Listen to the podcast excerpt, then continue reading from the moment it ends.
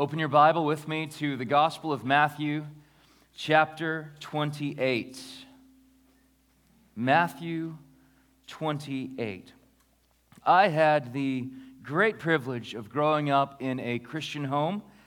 I was raised in a Southern Baptist church that believed in the gospel of Jesus Christ as the only hope of salvation and the importance of spreading the good news of Jesus to the nations of the world. One of my earliest memories in life is sitting in this little stinky classroom draped in an oversized white t shirt, and across the front of it were these blue letters that said, Mission Friends. And behind those words was a baby blue portrait of the globe. Mission Friends was this curriculum that was um, aimed to teach children about global missions. It was there that I learned about William Carey and Adoniram Judson, these missionaries who went overseas, and Lottie Moon and Annie Armstrong, and people serving on the field right then in uh, the mid 80s. Also, missionaries would come to our church with these amazing stories from the mission field, and I loved it when they came. This was before the days of video, LED or CD or 10K or whatever it is these days, before those video walls existed, guys, this was even before the days of the overhead projector. I'm that old.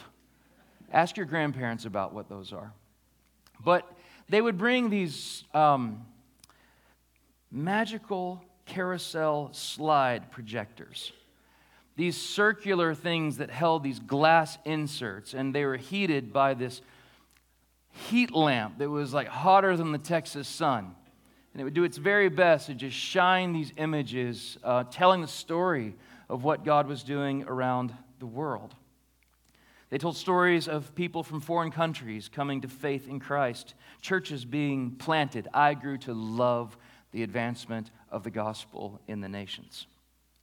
I understood international missions and that by sending missionaries, even our little church in a little town was a part of uh, this massive mandate to fulfill Christ's mission, as Luther would call it, to noise the gospel abroad. But it wasn't until later that I came to see that every person who has been saved by Christ has also been sent by Christ to participate in the work of making disciples of all nations. It took a while for that to all connect for me. And so, what I want to do, what I hope to do this morning by the power of God's Word, is to explore the mission of the church and see this supernatural mission is not only given to super Christians and missionaries and church planters in faraway places it's not given to some of God's people out there, but to all of God's people everywhere. That's who's been entrusted with the Great Commission. So last week we began learning what it means for us as a church to have been sent together on mission. I pointed out how important this season is for us as a young church, how important this moment is for us. And so, before we discuss any of the activity of the church, I wanted us to have a firm grasp on why the church exists. And there we said that the chief end of the church was to glorify God by enjoying Him forever together. And so, that sentiment is also where our church mission statement begins. We exist to glorify God. So don't forget that as we continue to move forward now. We're building each week. And even today, you're going to leave with questions that I don't get to because we're just going piece by piece. Today, with our hearts still fixed on enjoying Christ and glorifying Him as a church, let's look at the next few words of, of our mission statement and then our text. We exist to glorify God by making disciples. So you need to know if you're new to the trails, we're really passionate about that. We're really committed to that, to glorifying God by making disciples, to build deep disciples. And there are many other things that the church does. and other things that Christians are called to do individually. Those things are countless. All of life is a theater to bring glory to God. But the primary activity of us together, of the church, our identity as we glorify God, is to make disciples. And so in Matthew 28 19 and 20, Jesus gives the church her mission to go and make disciples of all nations. With these words, Christ's church is sent to bring the good news of Christ to the ends of the earth. This mission is wide in its reach, all nations, and it's deep in its depth to make disciples. And with it is also given this measure of great joy and urgent seriousness. The Great Commission is not meant to be something that some Christians are called to help fulfill, but for all God's people to participate in. To say it differently, every Christian is called to be a disciple maker. So, a couple of weeks ago, we briefly explored these words of Christ. I'm noticing on my, my Bible, this page has been come to so many times, it just wants to stand up on its own. Maybe yours looks like that now, too. Um, as we're back in Matthew once again. But it is so important for us to understand what the mission of the church is as we blaze forward together. I want to walk through these four verbs, thinking together about what we are called to do as a church for the mission. These verbs are very simple, and I've kept the points very simple because I don't want us to miss the simplicity and beauty of this. One, make disciples. Verse 19. Two, go. Also, verse 19. Three, baptize. Still, verse 19. And four, teach. Verse 20. Let me invite you would to stand to your feet. And I know our text is just 19 and 20, but I just want to back up a little bit and begin reading in verse 18. Gospel of Matthew, chapter 28. We'll be reading verses 18 through 20. This is God's holy and inerrant word. And Jesus said, Oh, Jesus came and said to them, All authority in heaven and on earth has been given to me. Go, therefore, and make disciples of all nations, baptizing them in the name of the Father, and of the Son, and of the Holy Spirit teaching them to observe all I have commanded you.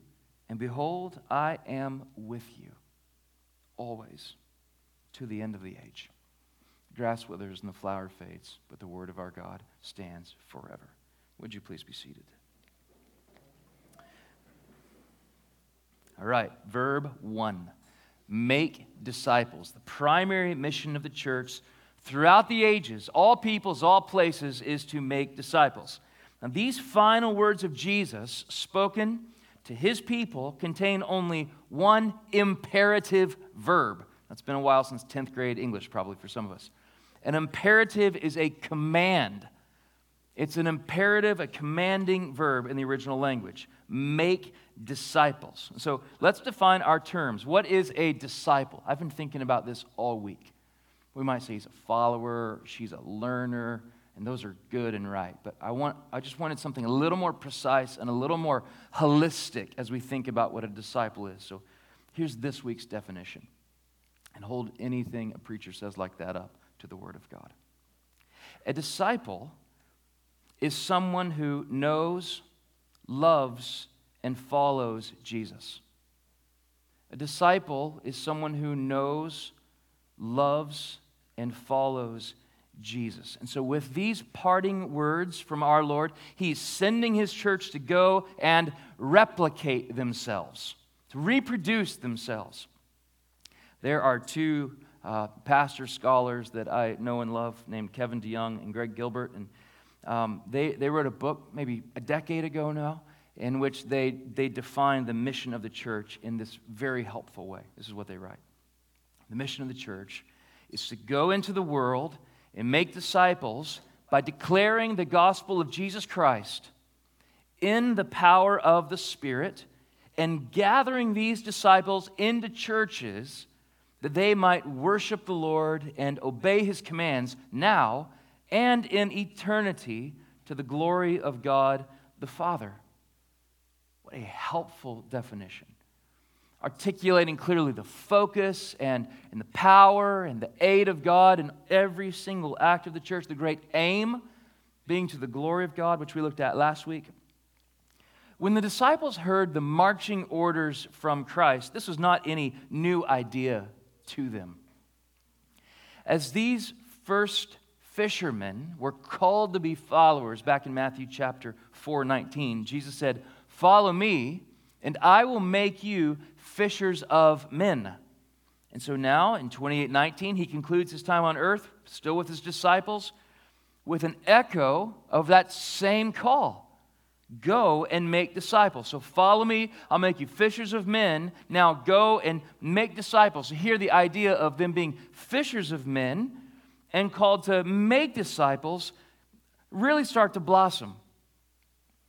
This is what they're to be about following Christ, making disciples. And so we must first ask Has Christ also called us to the same work that he called the disciples to these many years ago? Yes. He commissioned those first 11 disciples in a representative way. And now he commissions his people to continue in this work until the day that he returns. See verse 20. So let's clarify who is called, who is qualified to make disciples? All of Christ's disciples. You you are called and qualified to do. If you're in Christ, you're part of this work. And I think, I think some of what may keep us from, from initiating and wanting to disciple others is that we're afraid we might not know the answers or we, we might not have seen that modeled well for us. We're unsure where to start. So I love how our friend Mark Dever tries to demystify the task of making disciples. He says, discipling others is simply helping others follow Jesus. You hear how simple that is? Helping others follow Jesus. So, who can do that? Anyone who is following Jesus can help another person follow Jesus. The aim was never for us to have all the answers, but, but to point one another to the one who does, to point each other to Christ. And so I really want us to feel the force of this, not as individual Christians. God didn't save you so he would place you on your own till he returned. No, he saved you and placed you in his family to be a part of his church, to build up the body of Christ. And we're not meant to do this alone. Part of what makes disciple making so fearful is we think we've got to do this on our own. That's nowhere in the Bible. This is a community project. We do this together, and it's going to take all of us. It's the question I want us to keep asking How is my life being invested in the work of making disciples? How's my life right now being invested in the work of making disciples? That's the first verb. This is what the church is called to do, to make disciples. So, after establishing the main idea of this Great Commission, these next three verbs answer the question how? How do we make disciples? And the first answer is to go. G O. Go. Go, therefore, and make disciples of all nations. So, as he sends them, Jesus reminds them of his identity. Back in verse 18, he says, all authority in heaven and earth is given to me. This doesn't mean that before the incarnation, Jesus didn't have all authority, or in his time on earth, he wasn't operating in his authority as God. But now that he's conquered death and sin and Satan, he is the one through whom God will mediate all of his authority with creation, with all mankind.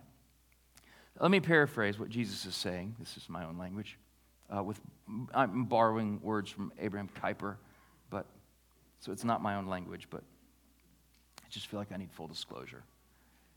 Back to the point. Here's what Jesus is saying Because I have authority over every square inch of this world, I am sending you to every square inch of this world to make disciples. That's what he's saying. Because I have authority over every square inch of this world, I'm sending you to every square inch of this world to make disciples so that Jesus will be known and loved and worshiped. So, in the same sense that Jesus oriented his life, his entire life, leaving the glory of heaven to save sinners through his life, through his death, through his resurrection, now his people are to orient our lives around the task of proclaiming the good news of salvation through Jesus Christ to every tribe, every tongue, and every nation. The heartbeat of Jesus is a mission to go. We are a sent people, ambassadors of Christ. A, a Christian, by definition, is a person who has been saved by Christ. But a Christian, by commission, is a person who has been sent by Christ. Let me just repeat that. A Christian, by definition, is a person who's been saved by Christ. A Christian, by commission, is a person who has been sent by Christ. So you and I were brought to Christ in the filth of our sin as he held his arms open wide and welcomed us, Come unto me. Now that we have tasted and seen the salvation of God, the goodness of Christ, we are told to go and tell that goodness, that message, that salvation to everyone, everywhere. The force of this command isn't some people somewhere, all of God's people everywhere. And so the question is not, Am I called to go? The question is, Who has God sent you to? That's the question. I thought a lot about that question this week. Mostly I thought about it grammatically. Who has God sent you to? Or is it, To whom has God sent you? However, you want to say that, the point sticks. It's not, am I called to go? The question is, who has God sent you to? Each of us have been sent into this world as ambassadors of the King to proclaim the good news of Jesus and to call others to join us in being transformed in the image of Jesus through this process of lifelong discipleship. God has sent some of you to global countries with global reach, and you're in rooms that you never thought you would stand in do you know why? So that God would be glorified and so that his mission would advance in the world. God has sent some to neighborhoods to carry the light of Christ into the darkness of that street. You know why? So that God would be glorified and so that the mission of Christ would advance in the world. Others have been sent to the mission field of your own house to proclaim day by day the gospel of Jesus Christ to your spouse and to your children. Do you know why? So that Christ would be glorified and his mission would advance. The call is to live as a sent people with this missionary mindset right now, right here. So, who are you sent to? Right now in your life, who has God sent you to as a mouthpiece of the gospel, as a megaphone of the gospel? And in what ways are you lovingly and patiently sharing the gospel of grace poured out in Christ? We are a sent people, and Christ has already gone before us. The next verb we get to is the verb baptize. Verse 19.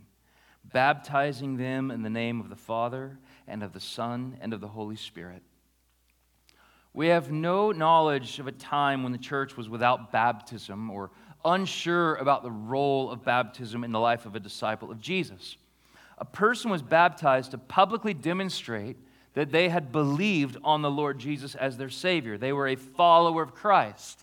That's why we baptize people. But when? When did their hearts come to believe in Christ as Savior? When did they come to believe? And what I want us to see is that the Great Commission comes with great expectations that as the people of God proclaim the good news of the gospel in the world, that God will save people by his gospel. God will save. Now, if going and proclaiming is what we are sent to, do, and we understand baptism is something that comes after people have trusted in Christ, what does that leave? A massive supernatural middle event that happens between proclamation of the gospel and baptism. And that event is known as salvation. And who does that? God. God saves from first to last. Now, I realize that we may all have this neat and tidy in our minds, but for the sake of, of over explaining, let me just say it again that we are not commanded to go and save anyone. We are wholly incapable of saving anyone. Jesus did not die on the cross to make you the Savior of mankind. He died on the cross because He is the Savior of mankind. Christ has saved. We've not been commissioned to save, but to proclaim Christ who saves. And what confidence do we have from Scripture that Christ is a sufficient Savior? The New Testament is replete with illustrations of this. I, have just got a couple from different letters. John 6:37, all that the Father gives me will come to me, and whoever comes to me I will never cast out. Romans 10:13, everyone who calls on the name of the Lord will be saved.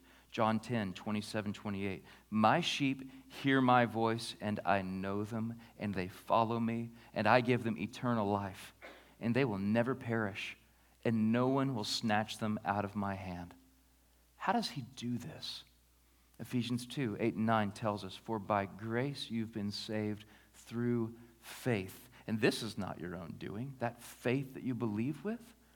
Even that's not your own doing. It is the gift of God not a result of works, so that no one may boast, but praise the glorious salvation and the grace of Jesus Christ. So, where does baptism fit into this? Well, Acts 2 contains the first sermon preached in the New Testament after Jesus had ascended to be with the Father. Luke records that sermon for us. And at the end of Peter's sermon, which you should read this week, it's just stunning. At the end of the sermon, Luke says that people were cut to the heart by the gospel. That's what it did. It exposed the need of the heart, which is forgiveness and to be made right with God. That the power of the gospel did that. We're going to look at that next week. The gospel exposed, the Holy Spirit convicts of sin, draws to Christ. And th- these, these people say, What shall we do? in hearing the good news of the gospel? And Peter replies, Repent and be baptized. Repent and be baptized. That's what they were told. Upon repenting of their sin, trusting Christ in their, as their Savior, they're to be baptized. And so as we go and proclaim the good news of Jesus, Christ will save all who are His. And as they repent of sin and profess faith in Christ, then we baptize them into the local church. Bobby Jamieson explains the role of baptism. He says, Baptism is not merely an individual ordinance, but a badge of belonging. Baptism, a badge of belonging. It identifies someone as a Christian before the church and the whole world. Baptism is nothing less than the church's formal public endorsement of someone's claim to be a Christian. That's what baptism is the church's formal, public announcement of someone's claim to be a Christian. As a member of the Trails Church, you have the joy of being a part of that. When we baptize a person, you're a part of that. On May 23rd, we'll have our spring picnic at Old Salina Park, and we'll have one service at 10:30. As a part of that service, we'll celebrate baptisms. And when we do, I want you to just Just tuck this away in your thoughts because I don't want you to miss this. While it's the elders of our church who will do the baptizing of people, it's the entire church gathered together that is fulfilling the Great Commission. We're all a part of this together. It's the church that's speaking. So, in baptism, yes, we've been taught it's the person speaking, identifying with Christ and his death, burial, and resurrection, raised to walk in newness of life, and that is beautiful and true. The person is speaking, but also the church speaks, affirming the witness of this person being brought forth to be baptized through this beautiful ordinance that God has given to his church that signifies with water the inward reality that we've been baptized in one baptism, Paul says, in the Spirit of God. And so we baptize together as a church. And in doing so, make this connection. We are fulfilling the Great Commission. Not for other people out there, for all people everywhere. The final verb summarizes how disciples are made. The church is called to teach. To teach. Jesus doesn't leave us to guess what the curriculum will be in this course. He tells us to teach all I have commanded you. The disciples had walked with Jesus. They had heard the way that he taught truth. Now they are to go and teach others about this king and this kingdom. And we aren't given the flexibility to pick and choose which sayings of Jesus we want to teach or to edit the teachings of Christ to fit our culture. We're told to teach all that Christ commanded, which is why we are committed to teaching the whole Bible. Why we're committed to expositional preaching, where the point of that text better be the point of the sermon. Why we preach through straight through books of the Bible sometimes for a long time. Why? Because we believe all Scripture is breathed out by God and is profitable for teaching, for reproof, for correction, for training in righteousness, so that every disciple, every disciple might be complete, equipped for every good work. When we gather week by week for corporate worship and we open God's Word, we're a part of fulfilling the Great Commission. Do you know that? That's what we're doing, even right now. Look at this God's Word open in the midst of His people. It's being taught. And this guy up here teaching is learning more than anybody. We're being taught. We learn to know Christ personally but we learn to teach Christ personally. That's, that's got to be in order. We don't learn things to teach them as a first pursuit. We learn to know Christ personally. And then we learn to teach Christ personally. I love how David Platt explains this twin goal. He, he says, How do we listen in such a way we're not just receiving, but we can also reproduce it? For some of us, that's really hard. Like, I have to read the same page two or three times sometimes so that I can get it, much less reproduce it. So, how do we listen in such a way we're not just receiving, but we can also reproduce it? How can we say, everything I'm learning about the Word isn't just intended for me, but it's to be passed on through me to other people who I can help grow in Christ. There are people in your families, people in your workplace, in your neighborhood, even people in this church who need your help that they would grow in Christ. Disciple making means not letting the word stop with us, but letting it spread through us. That's what disciple making is. Not letting the word of Christ stop with us, but us being channels to other people to help them also grow in Christ. Now, look, churches with cultures like ours, the teaching is not a foreign concept. We get this. We love the teaching of God's word because we love God's word and the Christ we see in it. But not all will preach, not all will lead community groups or teach equip classes. But that is not the only environment of teaching in this church or any church. You might say that the entire church community is the environment of teaching. We are learning worshipers. This is a community of learning, disciple making worshipers, and this is the way it was designed. A couple of weeks ago, we talked about uh, that word go. Uh, Jesus, the, the, the general sense of it is as you go, as you live your life, as you're going about your life, be about the work of disciple making as you work and play. And I just want to make this connection how reminiscent that is of the great commandment giving in Deuteronomy chapter 6. Love the Lord your God with all your heart, soul, mind.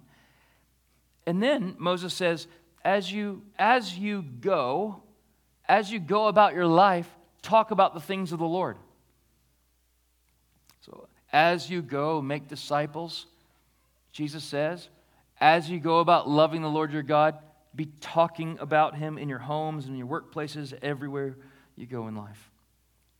And so, are you teaching as you go? Are you teaching as you go? Let me ask it a different way. Who are you discipling? Did that just make it intimidating? Because they're like, just who are you helping, who are you teaching along the way? That, that's not scary. But then we just changed one word, discipling. And I want us to make sure we see these. Remember, discipling, just helping others follow Jesus. Who can do that? Anyone who's following Jesus. So let me just ask in our church family, who is discipling you? And who are you discipling? Who's discipling you, and who are you discipling? Can I just demystify that a little more? I'll start with who's discipling me. Uh, Jim Bridges, Mike Lamb, Aaron Teague, Michael Fita, Russ Kennedy. I'm learning to follow Christ through those guys. And who am I discipling? Jim Bridges, Mike Lamb, Aaron Teague, Russ Kennedy, Michael Fita. And that's how it's meant to work, you see. You know who disciples me more than anybody in this world? This redheaded girl on the, on the back row back there. And those four blonde kids sitting next to her. Who disciples me? Those people. Who disciples them? I'm thankful it's me.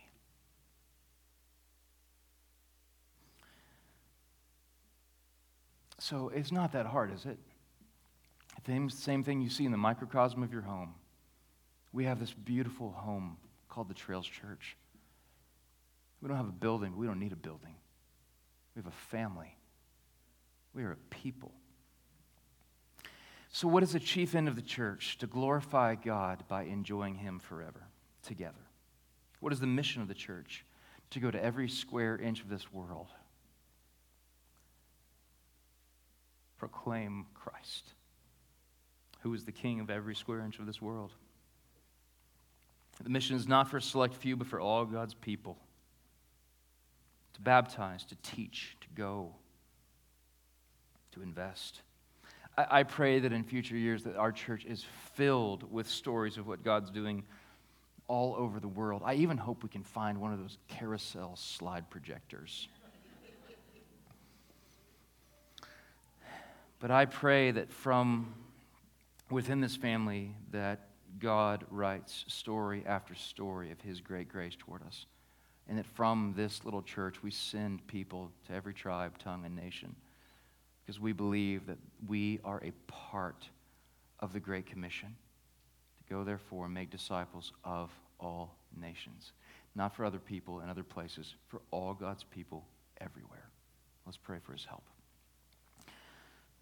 Jesus, it's um, a massive task that you've left us with. And I thank you, as we'll see in weeks to come, that we're not responsible for it ultimately, that you are the one who is the missionary God who has come to save and bring salvation, to make disciples, to transform us from one image of glory to another.